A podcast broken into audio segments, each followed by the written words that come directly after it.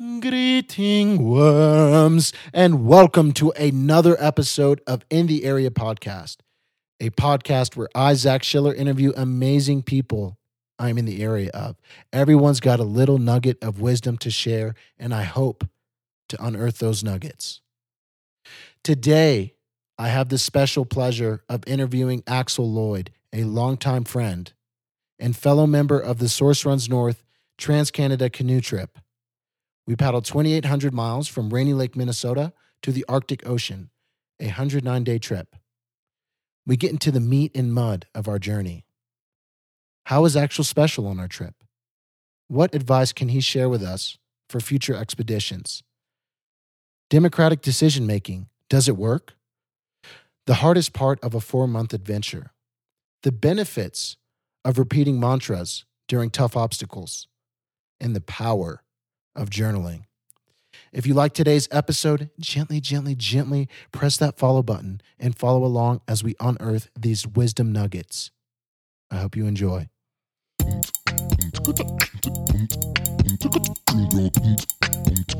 in the in the in the area area. a skill that I have, um, or just like an innate part of my personality, and um, something I had long before. It's what I brought to the trip. It's what I'm. I I will carry with me the rest of my life. It's just part of who I am. Is um, I guess you could just say, I don't know. It's like uh, I, I'm. You could characterize me as like being like brutally honest in a Mm. way. Like I don't know that like that.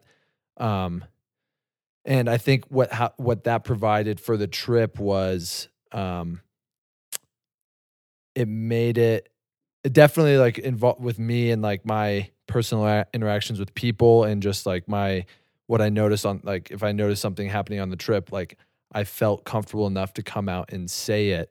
And I think that that also gave other people a place to feel comfortable to do the same thing like Mm. from that. Like I, I don't know. And that and that it almost encouraged that kind of communication which for a trip like ours which I, I'm I'm sure you're going to give an introduction about it but um you know where we're around each other and it's just the six of us and it, you know we're we are it pretty much for over a hundred days um you can't have you can't you can't afford to have any kind of festering issues Mhm. um because that can really it can become toxic and poisonous um to the whole you know and it can become like a systemic problem you know kind of like sepsis in the body like an infection that just goes across the whole body. And so uh yeah I, th- I think we did a very good job in in with communicating with one another um and being open and honest with one another.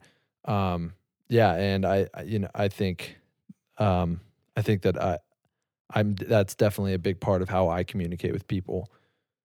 And i think that allowed other people to do the same thing. I would absolutely agree with that. And I think it did encourage the rest of the trip to say exactly what they're feeling. And I think that was very helpful in us making the right decisions.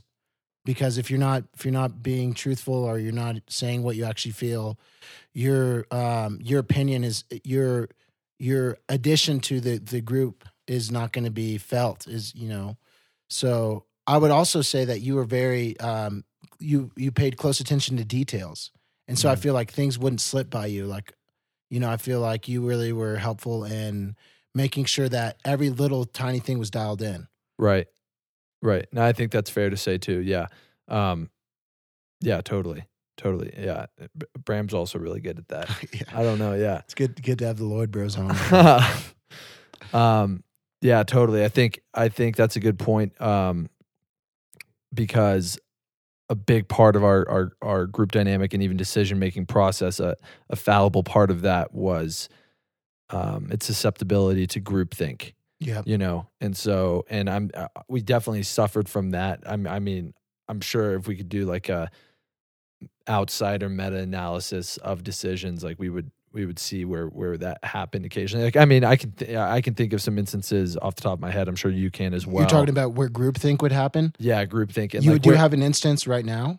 yeah, I mean, just like yeah, I mean, I can fi- I I there are pl- there are already areas where what we are talking about, like what you know I brought to the table, and how that allowed other people to voice you know how they actually felt and like that that really contributed in a positive way to our decision making process like we still fell short of that many times like you know on winnipeg like on that really scary paddle like where Mm. no one I, and it, it might have just been we all like um yeah i mean we we we all didn't we all might have just fallen in the same trap and like no one really knew what kind how like w- the, realized the danger we were in until it was too late Yeah. um Can you just describe what moment you're talking about? yeah, for sure. Uh, yeah, that was definitely like the scare. This this moment that I'm going to describe here was definitely like the scariest moment of the entire trip. Um, I think the majority of the trip members would say the same thing. It happened very early on in the trip um, on Lake Winnipeg, which is was in section one of our of our 109 day trip. Um, meaning it was before the first resupply even like so. Lake Winnipeg was the first major obstacle we we had to face, and excuse me, this uh we were actually very close to reaching the like being at the end of of Lake Winnipeg, which had, we'd been on this lake for oh, uh, about 15 days. This is probably like nearing day. Tw- this is probably like day 23 or so. So pretty early on. Um, the water is extremely cold. We'd actually just been icebound for multiple days, running into ice and not being able to paddle any further. And um, yeah, it was. Uh, it just seemed like a normal morning. the The waves were pretty choppy, and we had to kind of push off the beach. In a, uh, it made it kind of difficult to push off of our campsite. But once we were going, we were going, and um, the waves were getting pretty choppy. So we pulled over for a break, kind of in a bay, and uh, we were we were on a break for a little while. Um, and uh, I know you've made this point. We actually uh, attained cell service, and um, we kind of we uh, used that time to kind of check in make some social media posts and uh, do all that kind of stuff. And by the time we checked out of that, um, from our vantage point in the nestled bay, the waves looked pretty, it looked cal- more calm out there. So we were ready to push on. And, you know, it was all kind of happy go lucky for those first 10, 12 minutes of paddling. Um, but then, yeah, once we actually got further away from the safety of the bay and kind of got more into the middle of the open water, the waves really just started to they they felt like they really started to grow and and um, they were kind of having their way with us and like we felt like we couldn't really even control the boat. And it, we were all paddling in that situation for many minutes before anyone even said like man this is like re-, you know even vocalized what kind of a dangerous situation we were in and and and and all that. And by that point it was you know it would have been just it would it wouldn't have made sense to even turn back. That would have actually been the, the worst decision because you would have kind of lost momentary control of your boat. And uh, we just had to keep going forward um, towards this kind of tiny peninsula that we saw in the distance. It's probably like a, I don't know, like a five mile paddle or something. It would, it, it was going to take a while.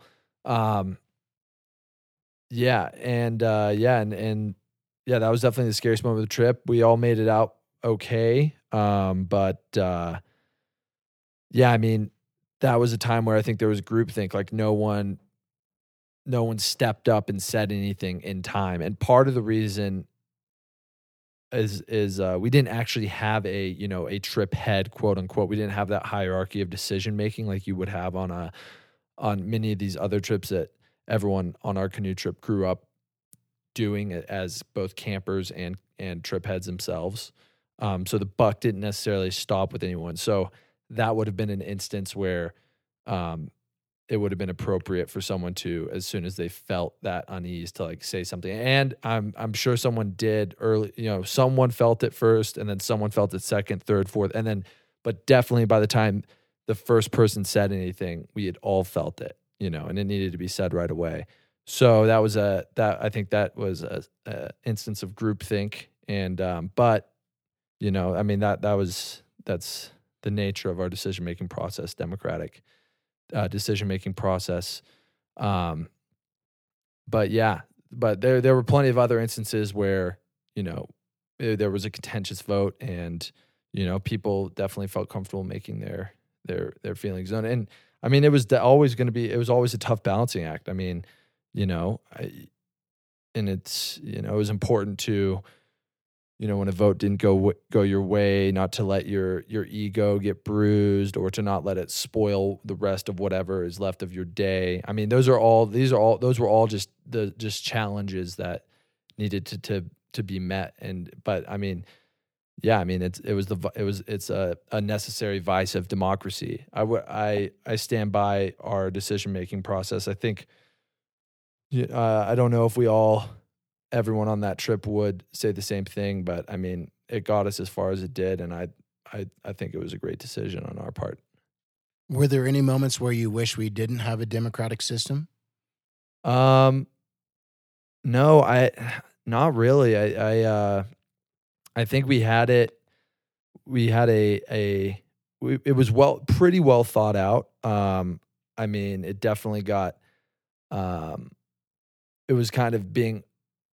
It was a little overwrought early on in the trip. Like we were using it, I think, in, in instances that no one intended it for us to be using it, like to make minor decisions, like when we should eat which I mean, yeah, I mean it's important, you know, if and that's true. I mean, eh, we should have kind of foreseen it, um, but it definitely got better as you know we stopped making a mandatory. We stopped making a vote on those kinds of things as as the trip went on, and kind of really just made it for for major decisions. Um, but I think it was pretty well thought out. Like we understood that the democratic system might um it might you know that, that that someone who'd be on the losing end of a a vote might really really not feel comfortable doing something and so there was there was oh there was a veto like in the back pocket for for like if there's a rapid that someone doesn't want to shoot like um you know we don't shoot it you know or if if if someone's like yo this this is a really bad like uh i'm not gonna i'm not i don't feel comfortable paddling at that, at this time um due to like you know p- like way too poor visibility or um i don't know the choppiness of the waters. Like if someone didn't felt like their safety was at stake uh we would not do it. That that very rarely happened um and i think we did all have a pretty we had a lot of confidence in one another and um each other's decision like decision making skills um and each other's experience to respect that you know people aren't voting opposite of me because they want to put me in danger or i don't i think this guy's uh, you know he's a live fuse like i don't trust his judgment. I, I think we you know i think it would to go into the woods thinking that about any one of these guys would have been uh it wouldn't you wouldn't have felt comfortable doing that you know to even agree on Mm. that trip so that's a really good point. we had a very we had a very strong foundation of trust in one another and Mhm. each uh, one another's abilities which helped us even build upon that foundation as the trip went on Mm. What advice would you give to expeditions that are deciding to take on the democratic system? um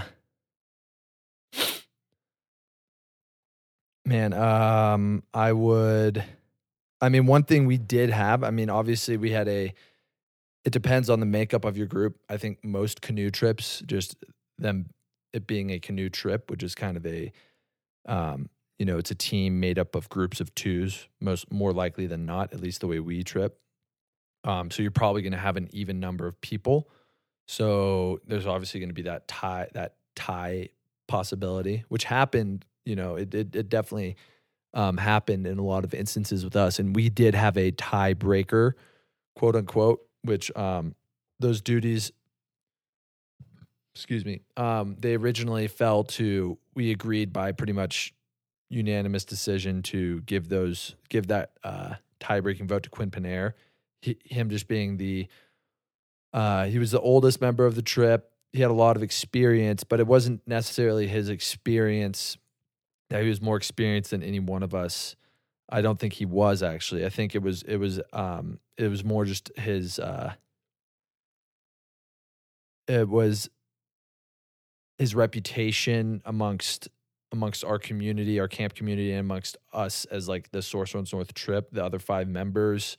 Um, it was the esteem we held him in and his decision making process, the way that we know he went about things, like and and just how he made his decisions.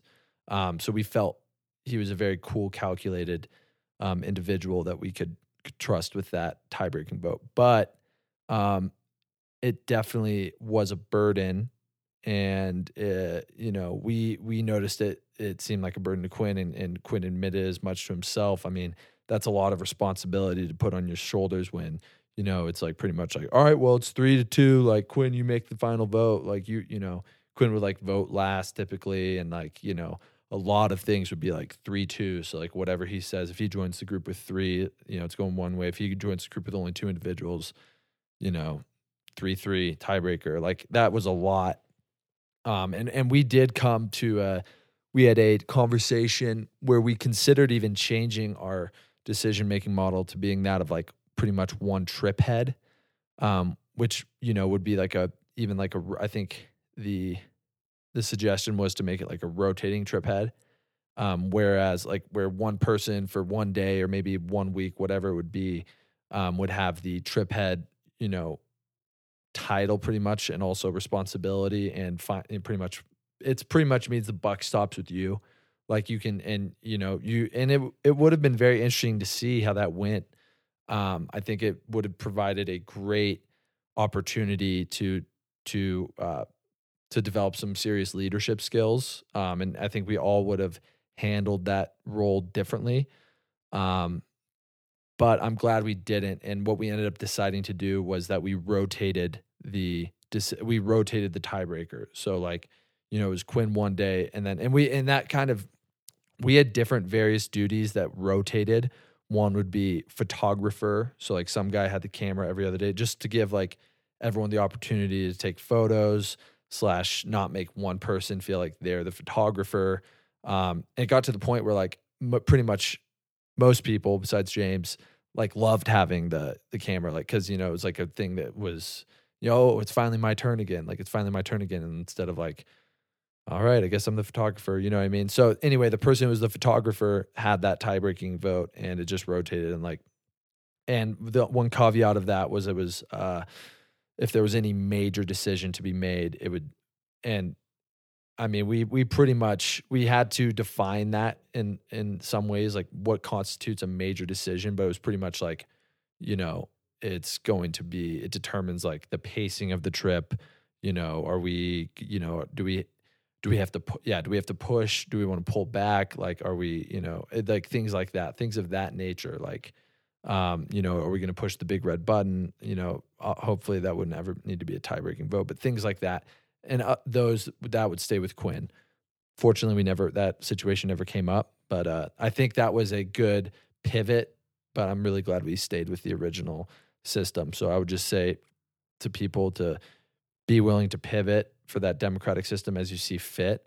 And I mean, it's going to change group to group. Like, we we voted on the decision about whether or not to keep the voting model or to change to a kind of rotating trip head. Mhm. Yeah, and I'm I'm glad we kept the democratic system. For Me sure. too. Yeah, for sure. Absolutely. What's your elevator pitch of the trip? What What was the trip that we went on?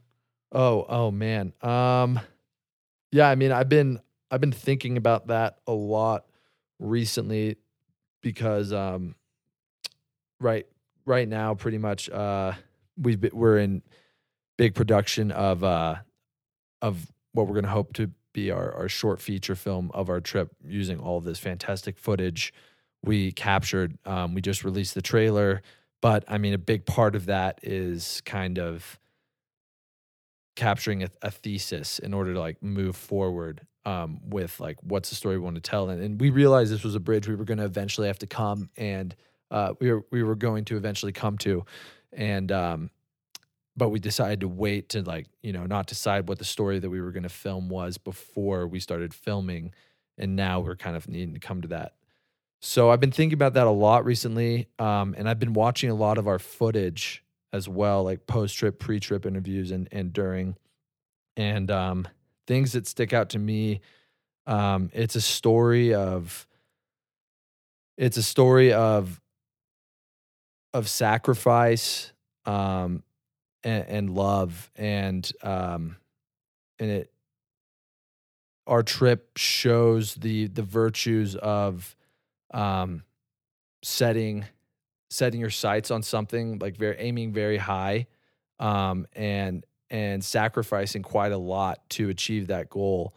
Um, eh, but what makes our trip unique in, in is that it was a it was uh I mean it was such a group effort. I mean that it, it was it was more than just you know setting an individual goal for yourself, which is very important, but you know the the biggest takeaway that everyone pretty much you know pretty much 100% across the board took away from the trip was um the relationships that we that we made out there and that we that we strengthened and that was also a defining like what would have defined failure for us would have been if those if those bonds of friendship frayed while we were out there yet we still you know reached point b we reached the arctic ocean you know it wouldn't have been worth it. Um, and we totally um, strengthened those bonds out there and and and developed uh, learned a lot about each other and ourselves. And um, i think it's a story of friendship and uh, and the importance of shared experience and and the power of of those shared experiences when you're you're trying to achieve something um, fantastic, you know, and and and you'll sacrifice a lot for one another to reach it. Mm. I love. Yeah, I I think that sums it up beautifully. And and what was your per, what was your personal reason um, at the beginning before we even departed for going on the trip?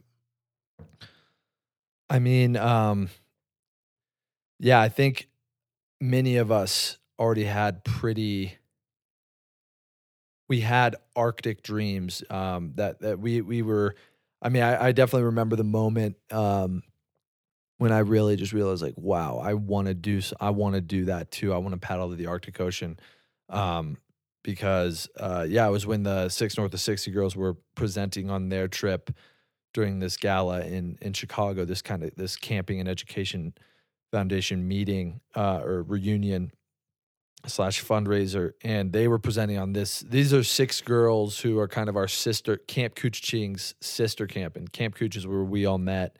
And uh, we have a sister camp and uh, this group of six girls decided that mm, you know dang all these guys have been you know they've been doing these arctic trips since the 70s and they just started doing them again. And they were inspired and they decided to do their own arctic trip and they did it really well. And uh, they presented on it and it, it you know it brought tears to my eyes. Um, they they also had extremely um, extremely powerful friendships um, and experiences that they shared out there. And i just remember like looking over to bram at the table next to me and you know we both Your had, brother. yeah my brother bram who also went on the trip. Um, and yeah we both had tears in our eyes and like you know it was kind of just like nodding at each other like dude we got to do this you know? Like um, I don't even know if we talked about it too much afterwards. Um, I I I know we we both knew we wanted to go, but we we hadn't we didn't put in like the proper the proper we hadn't put in like the legwork yet to get it going, and I don't know. It just um yeah. So when when Paul came came knocking and uh, asked if I wanted to be part of the Arctic trip, I mean it was an automatic yes. I, there was no hesitation um, because that that seed had already been planted. Um, so it was just a matter of of figuring the rest out. But the inspiration was always, you know, it, had been there, um, and it, it and there's no doubt that it had been sowed even before that. I mean, just to want to paddle the Arctic Ocean, you have to have a foundation there of of you know, it was it's the the tripping component of Camp Ching has always been um, something that I've you know that I've hung my hat on. Like I think we do some really badass, awesome trips that are very important in the development of young men. Um, and uh, there, there's some very powerful lessons to be to be taught out there in the woods. Um, so yeah, I mean, I it, it, and it was just yeah. So I mean, it, in a sense, it was always just about um, I don't know, just developing that. Like you know, it was always a development. You know, you do you do a prep trip of five days, junior trip of 10, intermediate trip 14, big trip, three weeks. And then like what after that, you know, and, and we had talked before about wanting to like, you know, man, it would be really cool if they did like an all summer long trip again. Like, you know, I heard that they did that before, like the, you know, the trans Manitoba trip. And, you know, they pretty much just combined their one, you know, combined into one five week long trip. Like that sounds so cool. Like, and that's why we made like, um, like one of the tenets uh, and missions of our uh, the mission of our trip was to really try to elevate that that uh, tripping component of Camp Kooch, and we we raised a lot of money for that as well. So I'm excited to see what happens there. But yeah, Mm. Yeah. Um, a- another thing I wanted to ask you was: Is there something that happened on the trip or about the trip that it, you're still trying to uh, piece out, parse out, that you still think about that still feels un, unsolved? Um, I wouldn't say there's anything that feels unsolved. Um, yeah, I mean, it's definitely it's it's definitely so crazy to to think. I don't know if you experience this as well, but just to like be back in you know the current position that we are in our lives with you know um you know figure and just doing the the day to day routines of of you know of life outside the woods like life um you know of of just of balancing our profession and our our our personal relationships and, and friendships that we have here in in the Vail Valley and all those responsibilities. And then you know and then you think about like man like you know 6 months ago I was on a 109 day canoe trip like paddling all day like it just seems cr- I don't know it just it seems like a different like life. I don't know. It's it it feels like a dream almost. Um feels it's just wild to think about and it's like, man, that's crazy that that actually happened. Like you don't feel like you were actually on that trip? I mean, I feel I mean, I feel like I was on the trip, but uh it's it's it just seems so wild to think that I was on the trip for so long. Like I don't know, it just seems like and it wasn't that long ago that I was on that trip. I mean, it just it feels like it felt it feels like a trip, man. I don't know, like thinking about that uh that that we were on this wild canoe trip paddling to the Arctic Ocean, like it doesn't even feel real. Um and I I guess uh I wouldn't say there's not anything I left out there that's unsolved. I mean, to me the one of the largest th- takeaways from the trip was that that feeling um you know and I, i'm sure it hit each and every one of us at different points i know it hit me um as we were taking kind of our last stretch to the arctic ocean kind of after our final fi- our final portage over bloody falls that put us on the past the last um pretty much the last obstacle that we needed to pass until uh, you know uh, before we pa- we reached the Arctic Ocean. Just like paddling and just you know I couldn't. I was I was just crying for like ten minutes. Like you know I was in the stern. You know I was glad. I was grateful that Paul was like sitting in front of me, but like he definitely heard me like crying.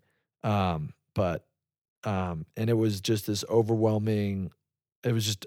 Oh, I mean, yeah, I mean that's a great way to describe it. It was just overwhelming, and and I've tried to articulate this. It was it's it it was not just like a feeling. It was it was it was happy. You know, I was it was definitely like bittersweet crying, mostly sweet though. Um, I wasn't like just upset that the trip was almost over, although it was definitely a little bit of that. But mostly it was this profound sense of gratitude and definitely it's fair to say like accomplishment is in there. But uh, I mean, it was just this this sweeping feeling that overtook me and, and it was the feeling of like eh, nothing I've ever felt before and I think it's because I felt like that was the largest like the biggest accomplishment of my life. Um and and what it what it takes to feel that is to really sacrifice you know like really sacrifice and put pretty much your all into some a specific pursuit and endeavor. And you know I didn't feel that way after graduating high school. I didn't feel that way after graduating college. Like those things kind of just felt like, you know, like, oh, of course I'm going to graduate high school. Of course I'm going to graduate college. Like, you know, I didn't, you know, eh, I didn't, I didn't have to scrape my way through college, you know, for, you know, either like, either paying for it or, or just like, you know, it was a struggle for me to, to, to even, to even pass or anything like that. Like, uh, and I just felt like I hadn't really struggled for anything and and and sacrifice so much for something before. So I think that's where that overwhelming Mhm. feeling came from and I've and so to me it's always going to be like man like you know what that feels like I don't know and I don't know I think that there's a lot of people that go through life and they might not ever feel that whatever feeling I you know that that I felt out there um and you know it's like damn like I really hope I can taste that again you know and, and it makes you want to taste it again um I don't I don't feel like oh you know I felt that so like I can, you know, Yeah, yeah, now. I've yeah, now I'm good to go. Like I, you know, that's like no, it's like I mean, imagine how many other great feelings are out Is there. it like a drug? Like, do you or do you want that? Do you are you do you want to chase that feeling again? Uh, yeah, for sure. I think it's. I mean, I've. I'm in a very happy place now. Um, after the trip, I mean, I mean, where I am in my life right now, I wouldn't say right after the trip I was in like a super happy place. I think I was kind of, and I don't know how many people. F- I didn't know. I I'd like to talk to other people, like Yeah. other of our trip members, but um, mine might have been a special case, and I think we all have different personalities, so we're gonna handle things differently. But you know, I you know, I, I had all these trips planned with uh, my girlfriend Kaylee right after, and uh, we went on this big camping trip with my family, and then we went to Europe, and I was like pretty much on like vacation mode for like over a month right after this, you know, four month long canoe trip, which I'd been dedicating 14 months of my life plan, like you know, helping plan for it, and you know, and like that was always going to be the end goal, like while we are planning, like we're going to go on this trip, and then all of a sudden I'm on this like vacation time right after that, and it was just like I couldn't hand. I was like too much, you know. I, I was like I needed to like feel. I needed to like dedicate my something. I, I felt like I, I was. I needed to to dedicate my efforts to a cause again, and I don't know if that was Mm. just because I was fresh off of this this uh this experience. But I mean, that's what I mean. Like, there's no way that like after experience that once, you know, you're gonna feel satisfied. I mean, it's like if you're not. If you, I feel like if you're not. At least for me, it's like if I if I'm not aiming towards something, it's like what am I doing? Because I feel like looking back on it too, and like thinking about a lot of my life, I'm just like, frick, man, I was like, I did not have myself oriented at all. You know, like what was I doing?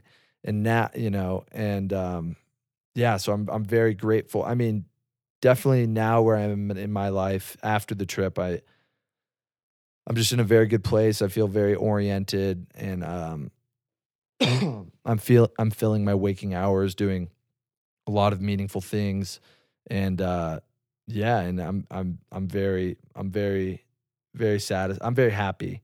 Um, I'm very happy, and and um, yeah, I think I have I have I have the trip to thank for it, and and all those guys I went on this on this trip with. Do you feel like a different person? Um, I'm definitely like in a new, yeah. I mean, I'd say like who I am right now, and this might just be like, I think a lot, maybe like a lot of people kind of start like, I don't know, maybe I think there there might just be like a. I mean, my brain is finally fully developed, partially it. I'm 26 years old, um, so that might be part of it because I made a lot of really dumb decisions um, in my early 20s and, and late teens, um, but yeah, I feel like I'm in a totally new phase of my life, like you know where I am now versus where I was before the trip. I, um, yeah, and uh, yeah, it's hard to say like what. I don't know. I you know I imagine that the trip had to have something to do with it. Right. But there's not like a, a specific thing about yourself that you're like, okay, that you can point to me like, this is new, or like this has changed, or this is um this is extremely updated since before the trip. Yeah, I mean, I don't know. I would say that like part of I part of who I am. I would always say that I've been like a I've, I've been very driven, um, but I I just didn't. I feel like I didn't always like have my. I didn't like part of my personality is like if I set my my mind like to to to doing something or to overcoming something like that, it's pro- it's probably gonna happen. Um, Right. Like I'm gonna dedicate myself to doing Yeah. it, but like it would just I wouldn't I wouldn't like do that to like the proper pursuits in a lot of like different things. Like And, and when you say that, I do think of a specific image. Uh, we had a peanut butter disaster on the trip, and the the whole bottom of the of our, our food bags exploded in peanut butter, and we discovered it one evening Um, Axel was the one to discover it, and I just remember watching you toil so laboriously. Is that a word? Labor- L- laboriously. laboriously at cleaning out the bag and like this is Axel. Like is Axel Axel's hand Axel's hands, face, feet, entire body was covered in peanut butter. And he's and he's wiping with things that are already saturated in peanut butter. Not but just like, you know, this that that for me encapsulated Axel. Like you're gonna do everything. You're gonna be fucking f- soaked in peanut butter and you're still gonna be trying to, you know, get to the end. oh man, that's yeah, that that was a hilarious that was a hilarious night. Um and th- those were just those things were really fu- like horrible in the moment then really funny afterwards and then it got to the point where they stopped being funny at all because it happened to us like 3 times. Right, And right. we were just like, wow, we yeah, that is uh that is definitely um something that I would tell other trips.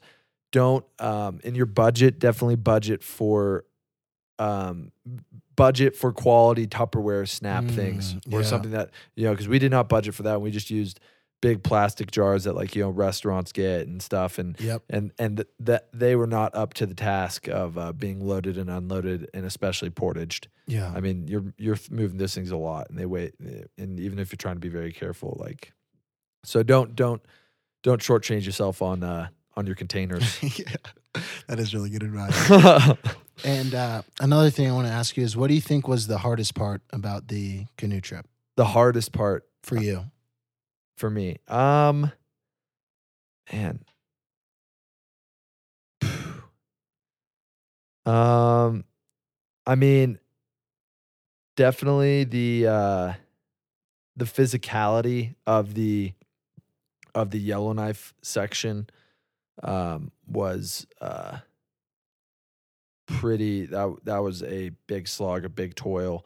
Um but Can you briefly describe the yellow? yeah yeah for sure. The Yellowknife section was definitely like our final major obstacle. It's this is this is um a river that we pretty much paddled up and mostly pulled up slash portaged over um, until we reached the uh, pretty much reached a another portage in our our last height of land portage that ended up putting us into the Coppermine River and everything was downstream from there. But it is notoriously steep um, and rocky and and not very well traveled, meaning that there is very few portage trails. Um, and uh, it's notoriously difficult even coming downstream. So going up it uh, was it was quite the challenge. So it was pretty much um, over two weeks of just grueling, um, very physically demanding. It's in the art. It's you're in the tundra too, and uh, there's tons of bugs, and um, and uh, it's it was it was very physically demanding and and mental and it was the mental aspect and i would say the most physically demanding portion of the trip was just this kind of uh 36 hour period when we did the Methye portage which was halfway through the trip and that's a 12 mile portage where you're overland carrying all of your gear um, boats everything you've brought pretty much and and this was a major milestone for our trip because it marked it was like the halfway point and also i mean we'd been pulling upriver for over 30 days pretty much and um oh and pretty much the rest of the trip from this point on until we reached the yellowknife which i was just talking about earlier was all downstream. And so it connects two watersheds. It's a very it's a historical portage very important for the fur trade route. Um and you know this portage trail is like a highway. It's an atv trail but it's 12 miles. I mean you can't do you can't do it in one day. And it, it's more than 12 miles because um, you end up having to go back for your second load. And with those long of distances those miles really add up um, and Mm. it got to the point i mean there's there's there was just some hilarious moments on that trip. I, I had i suffered a lot personally just like uh, from i had some pretty gnarly uh, ca- calf and thigh cramps. And there was some uh, i was with uh, zach actually and paul and there was some funny video footage and and uh and there was some really really good moments at the campsite at night and also especially in the morning when we were waking up and you had to do it again. Like we weren't done. We were like two-thirds of the way done and you still had to keep going the second day after you've pretty much destroyed your body like it was to the point like where a lot of us like could hardly even walk to our tents we were pretty much crawling to our tents and then you had to wake up and at that point your body's just started to like not you're not recovered yet, not by a long shot. You just feel how broken your body and muscles are, and, and then you realize like, holy shit, I got to do this again. Did you feel like the second day of the Methye was easier than the first? Oh God, dude. Um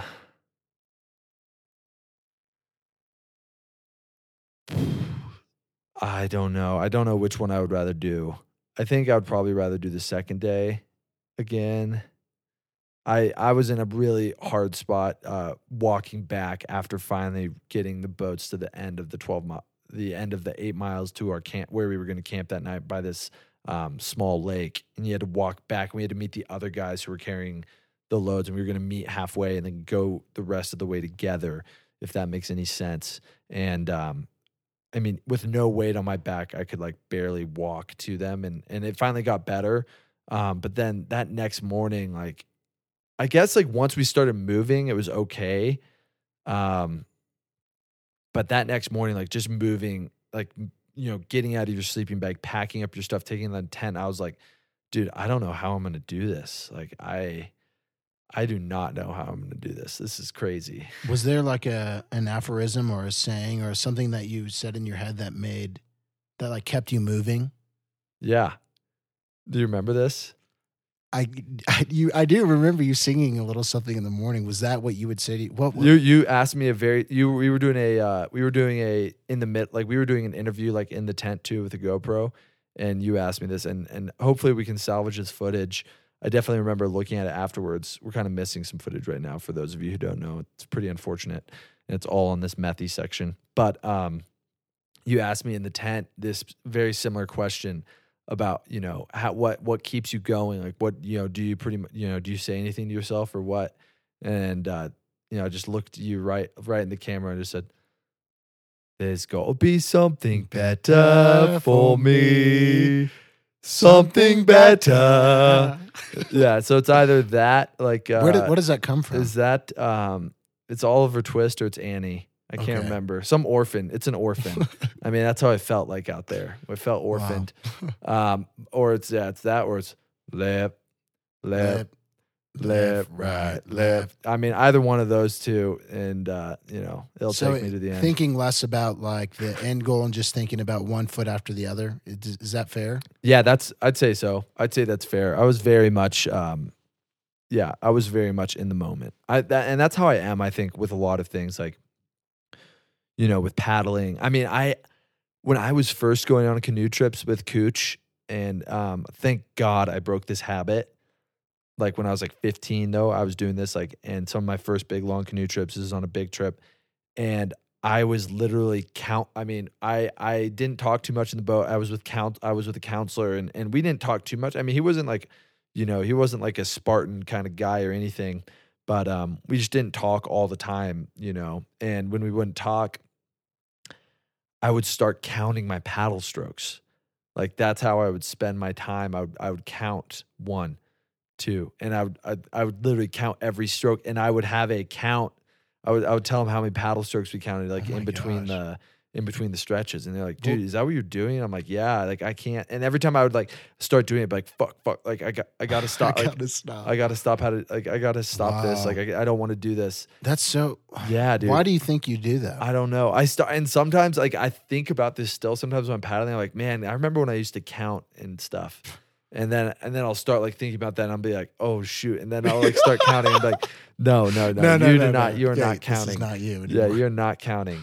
Um, I don't know what it is, but I think it's just I don't know. I think it's kind of what you just said. Like it must just be my personality and like being in kind of how I get kind of how I get through things. I'd say it's like one step at a time, like you know, detail focused and and you know, on doing those little things to reach the end goal. Like obviously, we you know I know what I know what that we're trying to get to the end of the portage, but I'm not thinking about necessarily like, or I'm trying not to think. I mean, I don't know really know what's worse. I mean, I think it's just different things uh, for different people. Like, you know, I I I describe that.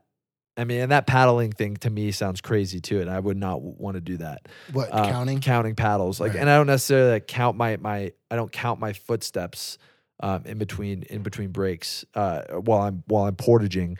Um, but uh, you know, to me, it also sounds really bad to be like, all right, how much longer do I have? Like that was, you know, I had three miles and now I probably have like, you know, 2.5. Like I think I've, I don't know. And like be thinking about that the whole time. But I'm sure it sounds bad to some people like think about every little step. Too. Well, no, I, I actually found myself doing that too. Like I would count, but I would reset at four. One, two, Three, four. One, two. Yeah, yeah, yeah. That's a good. Yeah. I don't know. I and I wasn't doing it intentionally, but that also makes me realize that like at almost all points I was thinking about something. Were you the same way? Did you ever feel like, you know, cuz in meditation I feel like you're in pursuit of nothing. And maybe paddling is an opportunity to really just get into a, a state of nothing. Did you ever ha- get into that state? Um, I wouldn't. I definitely. I don't know. I don't know. I don't think so. I think I would know. I mean, I, I, I didn't necessarily. My brain doesn't necessarily work that way. Like I remember, like definitely with like Quinn saying, like the way Quinn talks, and I think the way you talk too about it, like you know, your mind is going like a hundred thousand different places. Like when you're paddling for some, you know, and I I feel like except like what you did just describe that one, two, three, four. I think that says a lot about just the power of like mantra and like Yeah. prayer Mm. and and those kinds of things like you you know like there have been there have been reported instances of like you know like that's how people power through you know specific like very difficult situations emotionally or physically i think um and and and there I, I i'm sure there's some really good science behind you know repetition Mm. mantra yeah. prayer Oh, um, what that so does for your brain but like Yeah. i mean to me it seems apparent like that Yeah. there is some there is something to be found in that like repetition and like there's something i don't know what it is with humans um and maybe it's more than that maybe you know maybe it's other life forms too but um definitely with the consciousness of humans and that like repetition and and uh yeah and mantra you know Yeah. you know it's power i don't know because i mean it, it it just i mean i just talking to you it, it just seems like that's like something that a lot of people go to you know to get maybe automatic Yeah, like, it's like repetition, an auto, it's an automatic thing like i don't yeah. know Kind of revert to that I, Yeah. because it's not a conscious, it just kind of happens. yeah totally Um I- I mean, that's the thing. Like when you're, yeah, I mean, when you're when you're in that really physically demanding situation, like that is that's when you're going into your. I mean, whatever is automatic for you, you know. I mean, I don't know. That's like you, you're, you're, you're. I don't know. It's crazy. I don't know. It's just what you revert. You're gonna revert to that kind of that base that base instinct kind of thing, you know. I feel another interesting thing is um just the conversations in the boat. Mm-hmm. And um, one thing that Quinn and I talked about were was were, were these conversations in the boat, and I want to address this, um, the conflict that you and I had in the beginning of the trip, and this was something Quinn and I talked about on on his podcast. yeah, Is that I I feel like after you and I got in a boat together, things after that just like anytime there's something would come up, we were able to move through it exponentially faster. Um, and just to give a little background, I don't know if you want to spear at it. I was just going to touch on the conflict that we had as roommates living together. go for it. Yeah, um, we we had conflict, and um, it'd be over. I feel like now looking back, very stupid things. Um, and every time it would happen, we were like, God, da- dang, this is not good. And we really were like, let's, we got to figure this out. Like, we can't be doing this on the canoe trip. Yeah, And so we we we we took it seriously. Like we were trying to figure it out. And I feel like we went into the trip a little bit. We still had some residual crap that we we we might have that from left over maybe from the roommates. But I feel like after you and I got in a boat together and started to I just like after conversations, for me it was like really like you explaining where you're coming from or just gathering that from talking just deeply about you know whatever it was we were talking about that's when I was. That's when for for me it was like, oh my gosh, like Axel's this amazing person. He's coming from a good place, and like, yeah, maybe we don't agree on how to get there at times, but like that's when I finally. That's for me when I when I was- I was able to just like accept things or let go of things that I wasn't letting go of before. Mm, yeah, totally. Yeah, I yeah, I gotta agree. I think um yeah, I mean it's hard to maybe I have to look at my journal entries, but I you know, it's hard to I think yeah, I think that's a very that seems like the obvious spot to to point to um like a breakthrough in, in our relationship. Um yeah, I mean that was that was awesome. I love I love that, and I I love that we switched boats, and I mean that just fostered so much uh, mutual understanding and cooperation uh, Yeah. amongst uh, you know two individual paddlers. You know, they became one boat, and and um, yeah, Uh, talk about groupthink, like boat boat think, man. Boat think. boat think. Yeah. Yeah. it's so funny. It, it- that's that would have been really funny to get like uh some statistics on or like some some outsider perspective on that. I mean, there was all it was already funny to all. I mean, it was Yeah. already pretty apparent to us who were seeing other people work with other people, but yeah, you just yeah, you just kind of you both kind of adapt like you become you know you you become more flexible in some areas and like you know one person becomes more like you you become more like one person Yeah. in order for you guys to achieve this like synergy you know this synergy um and make yourselves like a better a, a better tandem I, I think that that happened across the board like with every individual pairing like i think i think a lot of people I, I would say a lot of people's behaviors changed based on like who they were Yeah. paddling with. Because you know you you you want to be generous to the person who you're paddling with and realize you know you guys have differences. And uh, you know maybe that means like you're gonna have to talk a little bit more now that you're paddling with this person or you're gonna need to talk a little bit less now that you're paddling with this person or you're gonna be you know um you know you know not only are you sharing a boat with someone you're sharing a tent with someone. So now you're gonna you know you're gonna feel like you know I don't know What, that- what were some of people's preferences in the tent that you picked up on? uh, you didn't like sleeping. Zach did not like sleeping uh, in corners, quote unquote. So he would be like in the middle of the tent. And you're like, dude, go to your side. And you're like, dude, I hate corners. Like, I don't know what I to do, say. Dude, it's so funny. Uh, Kaylee is the same. Uh, Kaylee loves corners. That's your girlfriend. yeah, Kaylee's my girlfriend, and she won't ever sleep on this side that isn't with the wall. And I, you know, part of it is I'm convinced that she's a she's kind of a scaredy cat, and like it's the side that's near the door, but like it's also a real thing. Like she likes that feeling of like touching the, you know, people just have different Yeah. stuff, man. Oh, like yeah. people have different stuff, and you Yeah. know, and like there's no way to describe that. Like this guy doesn't like corners, so I mean, to to the to you know to someone that just sounds crazy, it's like. Well, you know, I don't like you sleeping right next to me. Like, how does it? How do you feel more comfortable with your Right. face in my face? But like, that's just how people are. Like, you can't really explain it.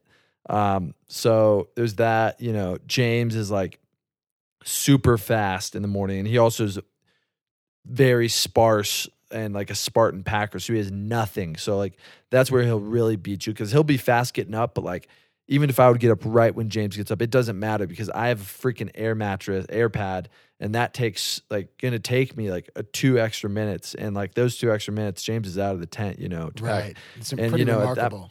yeah, you know, sometimes it'd be like, dude, maybe I shouldn't, you know, this is a pretty nice campsite. Like maybe I shouldn't Yeah. have my sleeping pad because I'm sleeping with James. and on that, did you struggle at all putting on um, wet clothing or like cold clothing?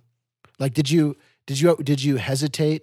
You know, like all right, you wake up and you know that it's time to go. And I, I feel like on sometimes on Kooch trips, I like will lay down a little bit and think about, you know, oh, you know, it's not going to ease into the morning. But on our trip, I feel like I'd wake up and it's go. Yeah, And- definitely was go. Did you ever hesitate, you know, before putting on that frozen sock or?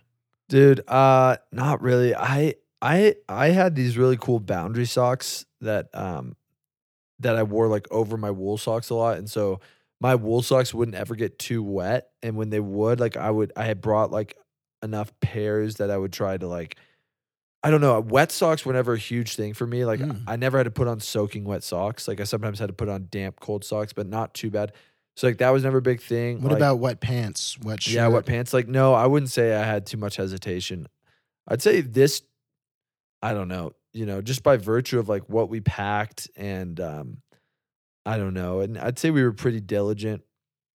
And, and I don't know, the materials too. Like, I don't know, you know, I didn't trip in Carhartts. I tripped in these really, we had all, that was one of our definitely across the board favorite pieces of gear. These Cirques outdoor, re, uh, Cirque outdoor research pants, very tough and they, they dried very quickly. And, and I don't know, dude we do things so anachronistically back at Camp Kooch, like um like we were using Carhartts and like really heavy stuff and they don't dry fast and and all this gear that like yeah, like only James brought Carhartts and like he you know, they ripped holes in they got ripped holes in them and they were always soaking wet. You know, it was like rough for him to Not put to on. play. Yeah, not to play. So we had good gear out there, but no, I mean, for me, that's never been a major issue. I do, I do. I mean, I wasn't. I definitely wasn't the fastest person um, getting out of the tent. You know, I'd say, I'd say definitely across the board, like you, me, and Quinn definitely took the longest, and then it was like Mm. Bram, Paul, and and and James. Like the, you Yeah. know, you know what I mean. Absolutely. Yeah, and uh, yeah, for me that was just I just took so freaking long to put away my stuff, man. I don't know. It was never. I I was usually pretty good about getting up, but yeah, just all I had a lot of gear. Yeah. Yeah, Do you do you have like a favorite piece of gear? man, those Cirques I was just talking about really good. Those boundary socks that I mentioned, which are these like almost knee high neoprene um, socks that you can, or yeah, they're like neoprene. They're socks, but like you slip. They're like it's like a glove that you put over your over your foot and your other sock, and um, they kept they were warm and uh, they didn't they uh, they they didn't let water in um, when unless they unless they breached the very top. So I was I kind of just didn't wear them whenever we'd be like, excuse me, like really deep in in like pulling up water, like up you know up to my waist. Um, but yeah, those were those were some big those were some personal favorites. What else did I really like? Man, I really like my shell, like this this rain jacket shell I had that I still have that I wear on really cold ski days. It's this outdoor research um like parka, but it's also like has a built-in shell on it. So it's like rainproof. It's like waterproofed. So that was really good. Um I really like my mittens too, also outdoor research. Um oh yeah. And then gotta love those space pants. Space pants, baby. Yeah. I was just These thinking down of those down these down pants that we would change into at the campsite. Take off our oh yeah, and and Crocs. I'm super glad I brought my Crocs. Um, Yeah, Mm. take off your wet shoes, your wet socks. Yep. We we were pretty good about that. Um, crazy, dude. It was crazy. I actually think I had the best feet of anyone on the trip. I was Mm. the only one on the trip who didn't experience like um, any mild to medium severity swamp foot. Um, which swamp foot, for those of you who don't know, or trench foot.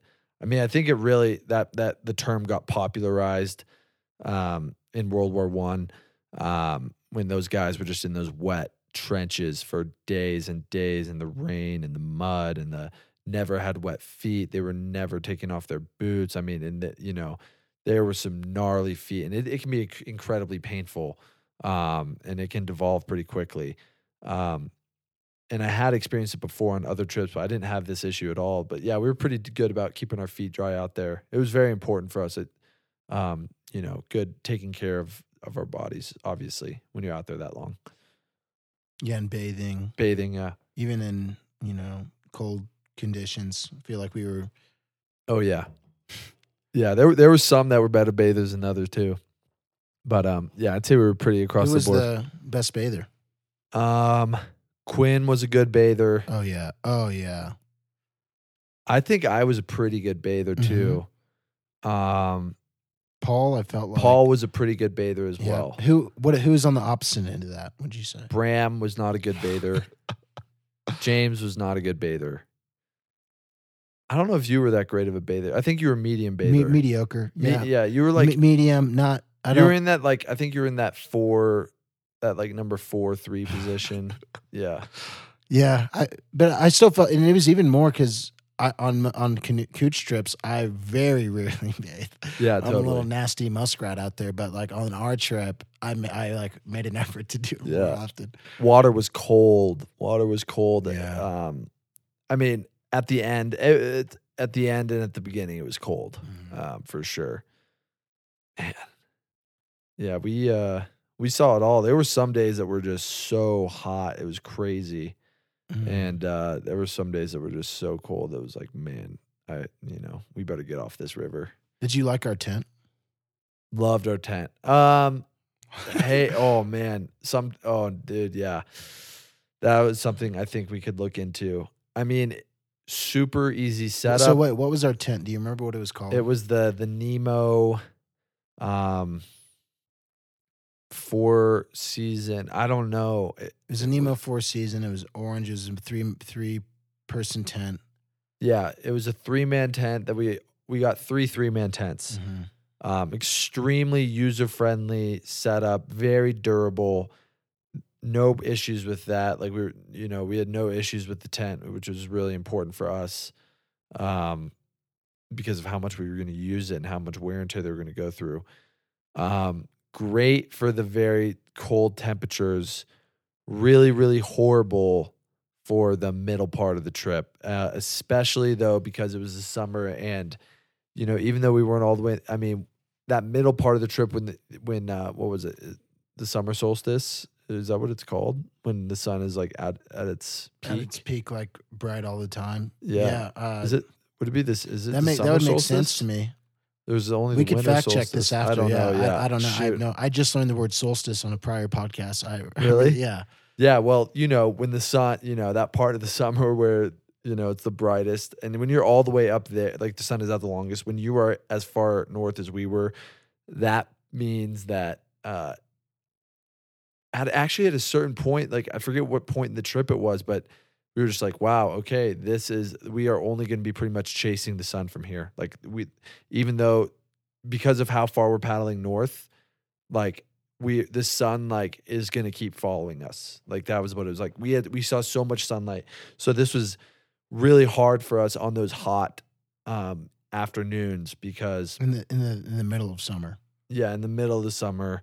And uh because like you're going I mean, just how are how your day is structured out there for those of you who don't know, like on a trip, like we were getting up like, you know, if you're getting up at five AM, like that's pretty late. Like, yeah, that's late. Like you're getting up at like four, four, four fifteen, probably. Um, and then you're, you know, you're going to bed at like set uh, at like seven thirty. Um, And it's not it's not pitch black at four in the morning either. no, no, no. You're getting up like around sun, a sun, It's like, like a- around sunrise, like a little bit before sunrise, like Right. pretty much around then, though. Right. Um, and uh, yeah, and that means like when you're going to bed around seven, the sun is still way in the sky. Yeah. Like it is high in there. Like it is not close to sunset at all. And um, it and it was going to stay in there. So we, we would start. We would not even set up our tents until. Actually, some people did. This was like a. Some people had different um, perspectives Styles, on yeah. this, but you know, at least my you know and what we did sometimes like you wouldn't set your tent up until right when you're ready to get in it because it felt like an oven in there Yeah. and uh but it was so hard too because um unless you're at a very special spot like there's bugs and you can't leave your door open and um there was tiny little like ventilation slits with like a with like uh you know uh with a a screen so like bugs can There was in. not there was not a screen. oh not in that was the big that was the big issue with the tents too is that the only ventilate they had these small little flaps that you could open in the top of the tent yeah and they they weren't made of mesh so it was like if you were going to open the only source of ventilation you were inviting every bug in in, in the in the surrounding area into your tent and so I, I oftentimes you'd leave it open when there was a draft of wind going through but by the time you were in the tent and closing out i feel like And if you ever fell asleep and then you woke up and you're like, there were so many bugs. Like, that happened to some people. Did that happen to that, you? no it never It happened didn't happen because i was very careful i i it didn't I- happen I, to me never either. left Who did it it happen to? It happened feel to like Paul, I feel like- Paul. yeah. Yeah, Paul. oh man, yeah, that's so funny. for the so in the cold temperatures our tents i think were, We're so superior good. Yeah, um just not not if not as not desirable in the in the hotter temperatures no, not desirable in the hotter temperatures. was there anything that you wish you had out there that you didn't have Um,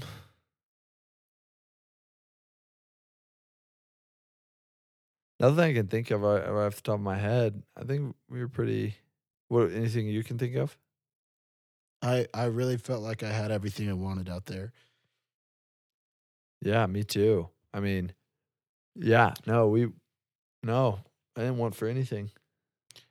we were i mean we were doing it we were doing it man. With we had a solar chargers a solar solar unit kindles um i feel like i i finally i finally started appreciating a kindle. Oh yeah, what an amazing device yeah. Yeah, Um, truly.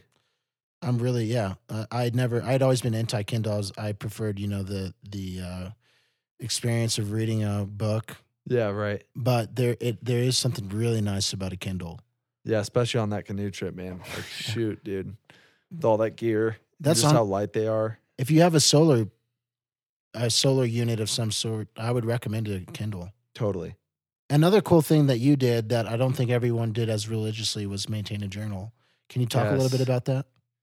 Yeah, totally. Um, well, first off, we did keep a trip journal, and that was also part of the rotating duties that we talked about at the very beginning of the podcast, um, where uh, the uh, we you know whoever was the photographer that day was also the journal person that day, and like that meant um, it was their job at at the campsite at some point before they went to bed to try to de- you know detail in whatever manner they wanted to, like the the events of the day or the major, you know, whatever they wanted to. And people had different styles.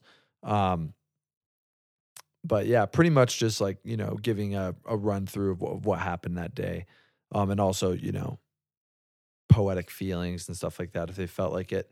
But uh, that's something we all did. And we so we have like a Source Runs North trip journal that has each and every one of our voices in it, which is pretty cool thing. And we have a lot of that published on our website. Um, and uh, yeah, so I'm really happy we have that because it's going to keep, um, it's going to keep the vo- the voices of our of of our companions like in in our in our heads like for the rest of our lives. Like we're to be able to look back on that years and years from now, and, and you know you're to be able to hear you know hear the read about the day from like James Knowles' perspective, and it's definitely going to be completely different from how everyone, you know, how other people view the day. But, um, you know, you're going to be reading it in his voice probably too. Um, so that's really cool. But in addition to that, I did keep my own personal journal, um, which I also did.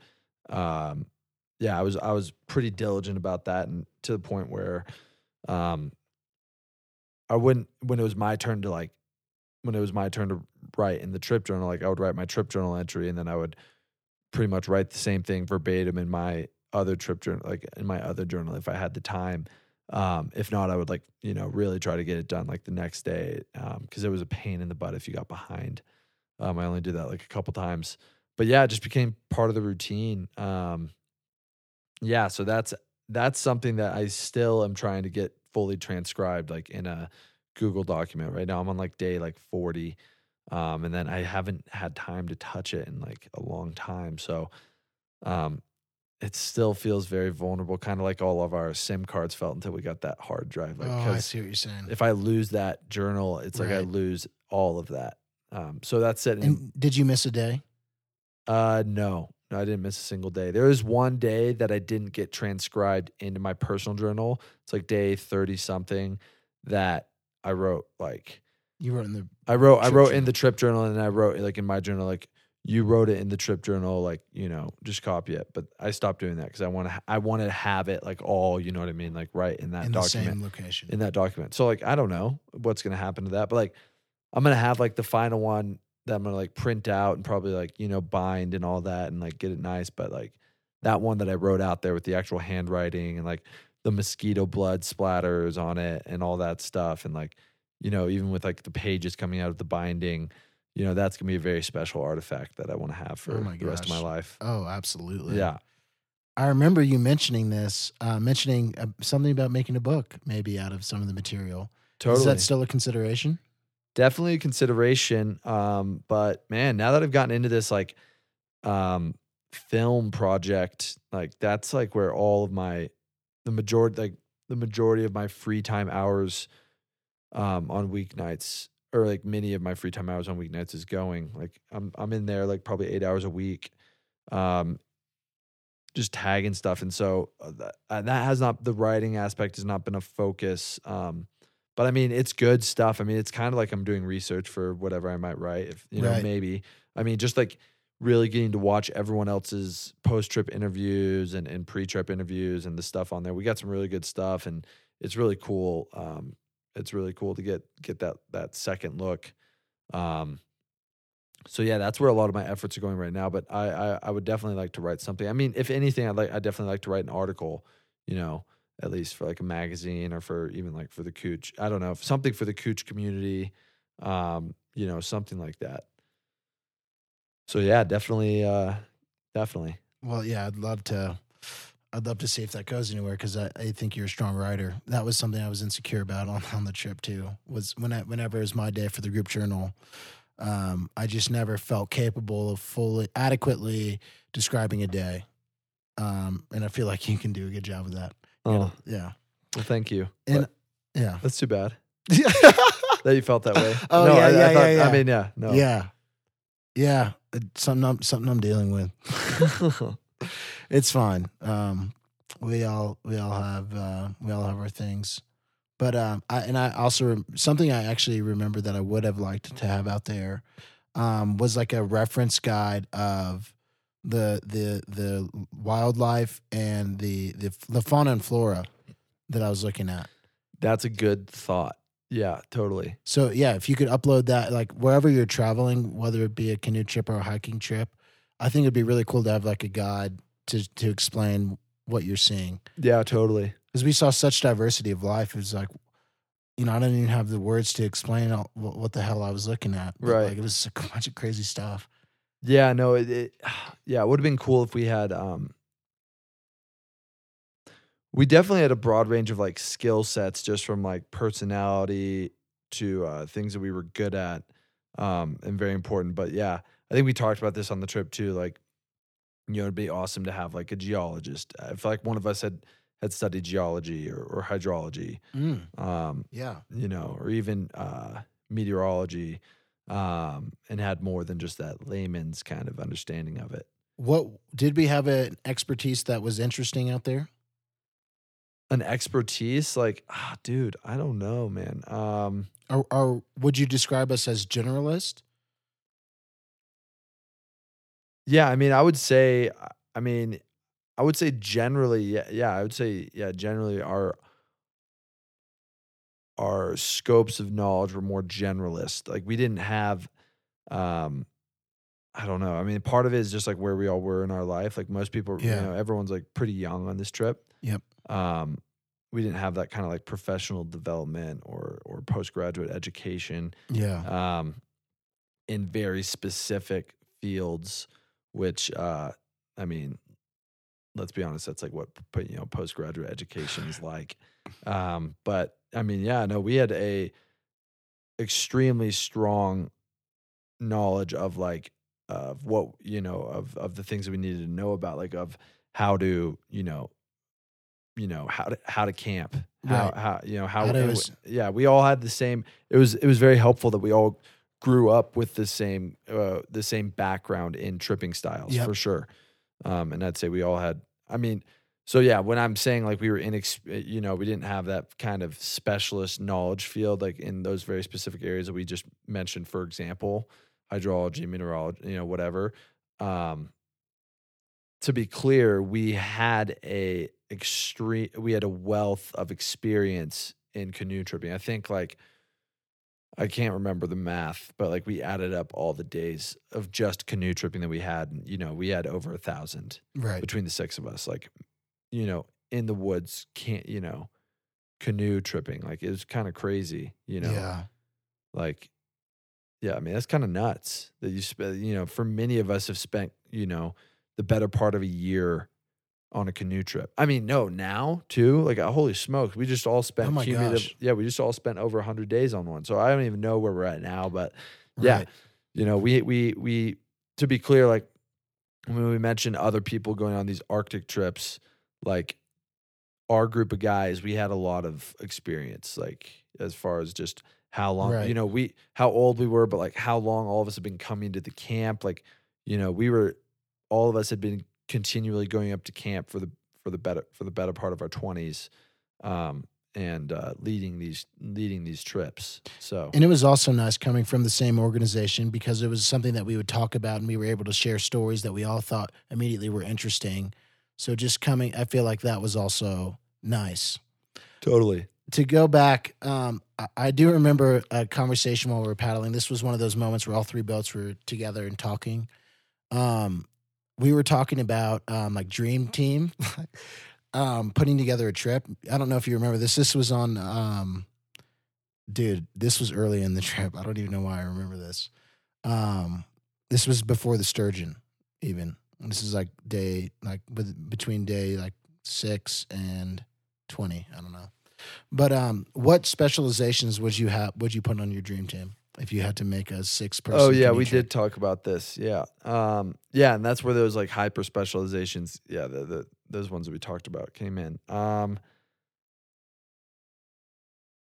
yeah, dude. Uh, the the uh, the hydrologist would be a, a cool one. Why? Um, I mean, just learn. I mean, I just have so much. I mean, just to like, I can't like. I could read water really well, but like I can't. I can't competently like talk about it like for, you know, for, you know, just spout off stuff and like why the river's doing this and this. Like I, I can't. You know, I can. I can read a rapid and and talk. You know, I can see what's going on in it, but like I can't really. I still have like a lot of Learning. uh, there's a lot of vernacular I need to learn Right. and, and and stuff like that. So that would be cool. Just like I don't know, just to learn all that and how to talk about it competently. Um, man, I don't know. It'd be cool to have like a poet on the trip. yeah, I think I agree. Yeah, Why?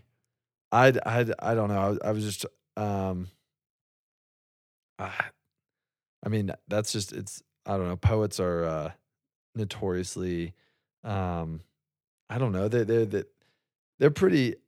I mean, I guess it depends what kind of poet you had. Like, I guess you could have like a really morose kind of poet, but I don't know. I think uh, they're very they're they're very creative types. Um, I think generally, a lot of time they they they're very good at encapsulating um, Moments. beau- yeah moments and beauty and and, and Mhm. and a lot and and just and and just feelings um Yeah. and and and and um yeah so you know and they're able to put that in writing but also i don't know just like hang out with that person too is probably Mm. would be really, ha- like have that yeah. person around the campsite would be nice too Oh man. um i don't know i was also just trying to think of like something more outside the box than like Yeah. mineralogist Right. No, that's cool. That was cool.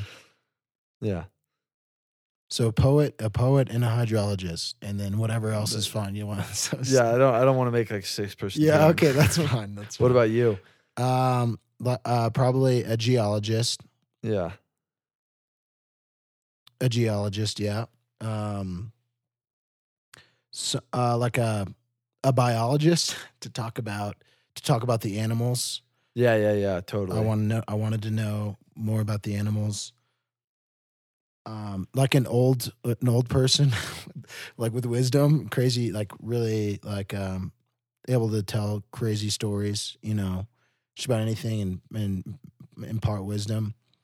Um, a musician, like a like a harmonica player. yeah, that would have been nice. Yeah, totally. that that was one thing because I, I love music, and um, that was one area um, that I felt that I felt like I wish I wish we had more like we were more musical. I feel like we had moments, we had spurts of music, but like um, it would have been it would have been nice it would have been nice to sing to sing more, make make beats and and all that crap because that's what I'm into. yeah, totally. We we, we did have the melodica. Yeah, which we never used. No, we didn't. Thank you, Marty. Shout out to our friend Chris Martello, who comes from the camp community. He um, he gave us a melodica to bring on the trip, um, and it's such a funny instrument. I remember talking to Alice Peacock, another member of our community, um, and she was like, "That's either going to be really good or really bad, just because it's such a particular sound that it Yeah, makes." very particular. and uh, Marty's coming this weekend, by the way. stoked about that. Yeah. Stoked about that. But yeah, um, was there anything, any other topic that you wanted to, or any any final things you wanted to put out there to the world about the trip? Um, no, I, I, uh, man, I mean, it- there's, uh, there's a lot to, I mean, there's a, there's a lot to say about it, but, um, yeah, hopefully we can do another podcast here. I mean, I, I wonder if we could do like a, a group. I don't know. I, I know you only have two mics, maybe. Yeah, I've tried doing multiple people, like two people on one mic, and it just doesn't sound good. Yeah. Maybe, maybe once we get your operation uh, uh, up and running. Um, Yeah, I mean, there's ways to get yeah multiple mics. yeah. Um, No, but that, that would be cool to like have a, a group have a, a yeah, a group. I, that would be know. super cool. I'd know, be really into to that. get this in there again. Um, No, I, I, uh, no, thanks for having me on and, and, uh, talking about the trip. And, um, yeah, totally always happy to talk about, about the trip with you. Um, yeah. Well, thank you so much, Axel Lloyd, uh, live from Vail, Colorado. This has been another episode of In the Area. Uh, if you did like the podcast, hit that follow button, whether that be Spotify or iTunes. Um, there will be future episodes and we'll talk more about the trips. But Axel Lloyd, love you. Love you Um, too, man. Thank you so much for having me. And, and, uh, thanks for doing this. This is super exciting. I'm very excited for you and I'm excited to see where this goes. Me too. Um, yeah. So thank, thanks for having me on. Thank you, man. Love you. Love you too. Good night. Good night. Boop, boop, boop, boop, boop, boop, boop, boop, boop, boop.